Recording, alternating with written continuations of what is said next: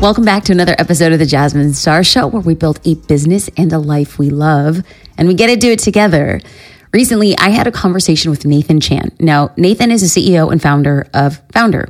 Foundr is a multi million dollar education business, and it has amassed a global community of over 4 million people. This guy knows how to build a brand and he knows how to get people excited and around it. We were discussing how to build credibility for your brand, and Nathan had some really fascinating insights, and I recorded the conversation. So I want to share a little bit of that right now. Once again, another great lesson of that is if you want to build your brand, if you want to build credibility, one of my key things to building any great brand is having incredible ambassadors, right? I think a great brand, it requires three principles. One, great ambassadors in any shape or form.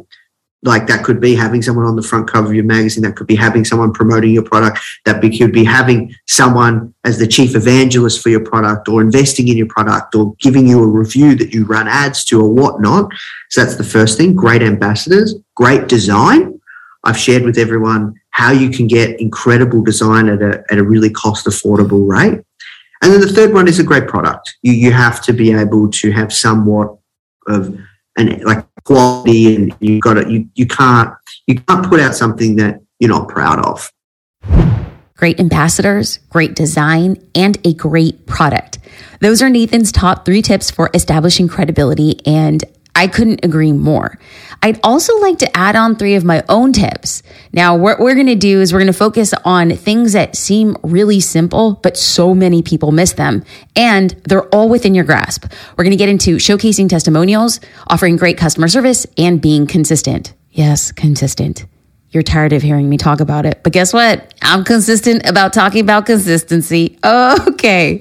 Let's dive into my top three tips right now to discuss tactical ways you could build credibility for your brand. Let's start by showcasing testimonials.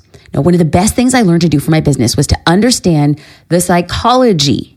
Yes, I got into the brain, the psychology of how and why customers talk about businesses. I wanted customers to talk about my business in a real, authentic way. I mean, let's be honest. I wanted people to love my business so much that they just had to tell their friends. And over the years, I found a way that achieving this and getting this was actually well within my grasp, well within my fingertips. And I think it's the same for you. So let's break down. Now, if you want the same thing for your business, I'm going to walk you through the process of how you can make that happen. And it all starts with this. If you want people to talk about you, you must give them a reason to talk about you. I know. You're like, Jasmine, that's not deep. It's not. But if we don't give people a reason, if we're not actually cognizant saying, this is why I think you should talk about my business and then empower them to do so, we're going to have a hard time getting them to talk about our business because let's be real. We would all love for people to talk about our business. But if we aren't putting in the work, if we aren't showing them, if we're not making it easy, well, it's not going to happen. Of course, it's not enough for me to say, give them a reason, right? So let's talk about two ways to get testimonials for your business. Way number one is to send thank you notes. Now, this is really simple and it is that simple. So I started my career as a wedding photographer and during Christmas or anniversaries, I would send cards to my couples, my clients with a photo from their wedding on the front and then I would write a personalized message on the inside.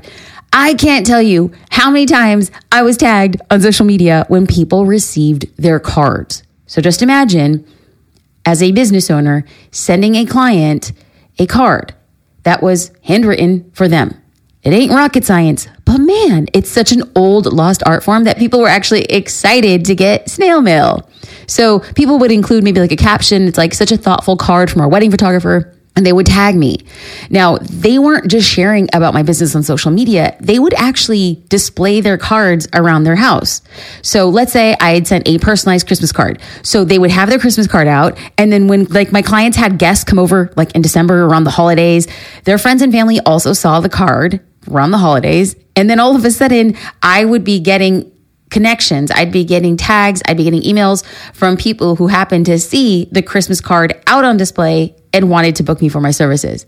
I was literally giving couples, I was literally giving my clients marketing opportunities just by sending them a Christmas card. Okay, way number two. The next thing you can do is to get organic testimonials. And what I like to do is to send a gift as a small way of expressing gratitudes to our clients or customers. Now, here's the thing. Whenever I say gift, people might say, I don't have a lot of money. Now, I get it. Absolutely get it. But you don't have to spend a lot of money to showcase your brand. In fact, I'm gonna come out and say you could spend $3.75. Okay, so when I was a wedding photographer, here I am. I'm giving examples, but I'm going to give different examples in different businesses that, that I had. So when I was a wedding photographer, I was on Etsy and I was looking for a Valentine's Day card for my husband. And when I was searching for a Valentine's Day card, now, side note, I am a paper snob. I will go out of my way to find thick cardstock and letterpress and like stamps or wax labels. Like, I love me some cards. So, my husband and I, we go out of our way to find the right card for that person. So, I was shopping on Etsy. And when I was kind of searching, I came across a Japanese designer who created and got old matchboxes, like literally a matchbox. And then she would cover them with pretty paper. And then when you slid the matchbox open, there was a miniature kind of floating people inside. And it had a movable bouquet of flowers. And I thought, this is so cute. I mean, this is adorable. So I ordered this matchbox. So when you slid it open, there was a couple and a bouquet inside. It said, I love you. And I thought it was great for Valentine's. And when it arrived, it was just as adorable as I thought it would be. So I thought to myself, I can send these to my clients. So I emailed this Japanese designer and I said, if I paid you for a bulk order of 25 matchboxes, could you put a camera on the front of the matchbox and a little tiny like sign that said click? And when you open it up, you put a picture of a boy and a girl with a little floating heart. And on the back, can you add my logo? I basically just paid for 25 matchboxes that she had been designing otherwise, but then I added a little bit of my own customization. And she said yes, because, and she said yes, because you don't know what you can get if you don't ask. Okay, so let's contextualize this for my clients. After an engagement session, I sent a $3.75 matchbox to my clients as a small little thank you, right? So, as a digital photographer, they would get a gallery full of their images, and then I would send a small piece of snail mail. And when they opened it on the front, there would be a little camera that said click, and then they would slide it open with a little girl, a little boy inside, and a little heart. On the back, it had my logo. Huh. And you want to know what people did? They took a picture of the closed matchbox. And then after, they took another picture of it open so they could see and showcase the before and after. And they would post it to social media, their Instagram account, their Facebook account, and they would say, We had such a great engagement session. Our photographer sent us this cute card, this cute matchbox. Now you're listening and you're like, That's not that big of a deal. Okay, but let's do some simple math. The average person on Facebook, and it's about the same on Instagram, the average person on social media has around 350 friends. 350 followers. Now, that bride would take a picture of that matchbox and then she tagged her fiance. And he has, on average, 350 friends, which means that the matchbox with my business logo could potentially be seen by 700 people 350 from the bride, 350 from the groom, for a total of 700 people. It had the possibility of being seen by hundreds and hundreds of people for $3.75. Oh, like this is a great way to give people a reason to talk about you. Now, I want you to know it's very common for people to not leave testimonials. It's very common for people to not share on social media about your business, even if you incentivize them or even if you send them something. So please don't get discouraged. Now at Social Curator, it's very common for us to choose a curator of the month. These are a select group of people who have been really participating in the community or have really stayed consistent. We just want to highlight a few people. And so what we'll do is we'll put together a social curator swag bag of sorts. So we send them like hats or sweatshirts or tumblers, anything that's going just to say, Hey, we see you, job well done. Sometimes people will put it out on their social media and give a glowing testimonial to which then we will save it and repost it and use it for future reasons or ways. And then there's a group of people who don't. And that's totally okay. In another way to get testimonials by giving people not just a way to talk about you, but a reason to. It's very common. I will do group coaching. I will do master classes on the inside of Social Curator. And as I'm teaching, we have our community manager going through and grabbing screenshots from conversations because as people are watching the class um, during the live class or after, they're leaving comments like, oh, I stayed consistent for the past week and I picked up X amount of followers or I got three sales unexpectedly from a reel that I learned how to do on Social Curator. So what people are saying is not necessarily like they're not saying it, oh, as a testimonial. They're just testifying. They're just stating a fact like, hey, these are some of the results that I got. So what our team will do, we'll be grabbing those comments and then we follow up with them. We're like, hey, can we share this on social media? And 10 out of 10 times people are like, yeah, sure, of course. So by giving somebody a reason to talk about you, I did explain a card. I did explain a gift. Remember, we have to give them something to talk about, but you can also give by way of education. You can give by way of connection. And when people respond, this is your opportunity to take their words and then you have the ability to magnify them on social. Now, you won't get any testimonials if you're not giving people a reason, right? You also won't get testimonials if you don't ask. It's very common for myself and the team to ask for testimonials from people who we know are doing the work. In fact, it is the users of Social Curator who are constantly in my DMs. Like we have this realtor and she is constantly filling in. She's like, I just closed another multi-million dollar deal. We have hairstylists who are like, I run a salon and I'm trying to get stylist in my chair. So I made a reel following these exact instructions. And now I have a wait list for stylists to be in the salon. And so when people are sending me DMs, I'm like, I love this. Can I share it? Like we have to give reasons and ways for people to share their testimonials. It's very common for somebody to send me a voice message and say, oh, hey, this is what I got. I'm so excited. This is what I'm learning. I got more customers, I got more sales. And they'll send me a voice message, perhaps like on Instagram DM, and I will text them back and I will say, is there any way that you could type out this testimonial? Or there was this one instance where a career coach had said that she went live every day for a month, a career coach, and there were really short lives, but she had picked up 500 followers and 57 leads just in that month. And, and she had sent me a voice memo. And so what I did was I basically transcribed. I was like, Are you telling me that? And I repeated back the entire testimonial. And she said, Yes, absolutely. And then I asked her, Can I share these results? So what I did was I made it easy for her to see her very own testimonial so that she can co sign and then I would be able to share it publicly. Okay. All right. Let's get into the second way to build credibility for your brand, and that's great customer service. Now, I will be the first to say there is always room for improvement. I will also be the first to say, as a CEO, there have been plenty of times that we could have done a heck of a lot better. But every time we have been given an opportunity to get better, I'm really proud of the team. We are always assessing and finding ways to get better. So, this is not to say we're perfect in any way, shape, or form, but this is to share things that we've learned along the way because customer service is one of the most important parts of your business because it makes people raving fans. It keeps people coming back. It encourages them to tell their friends about your business. Customer service is powerful.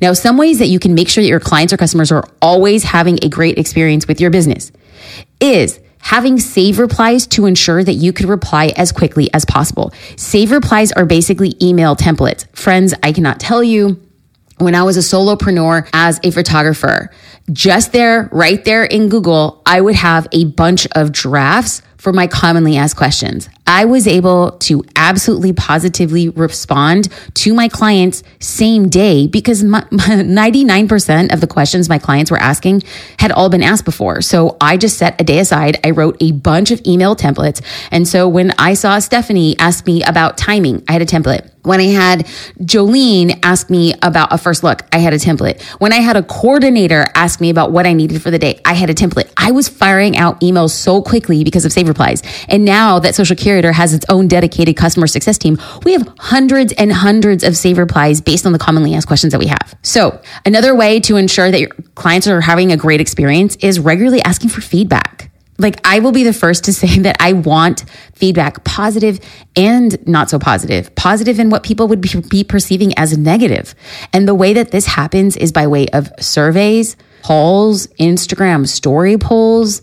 I have one to two days a week for scheduling calls with users. Like I'm really asking people, why have you not been using social curator more? What could we do to make it easier? What can we do to make it better? What could we make it to make it so juicy and irresistible that you're in the app every day creating your marketing?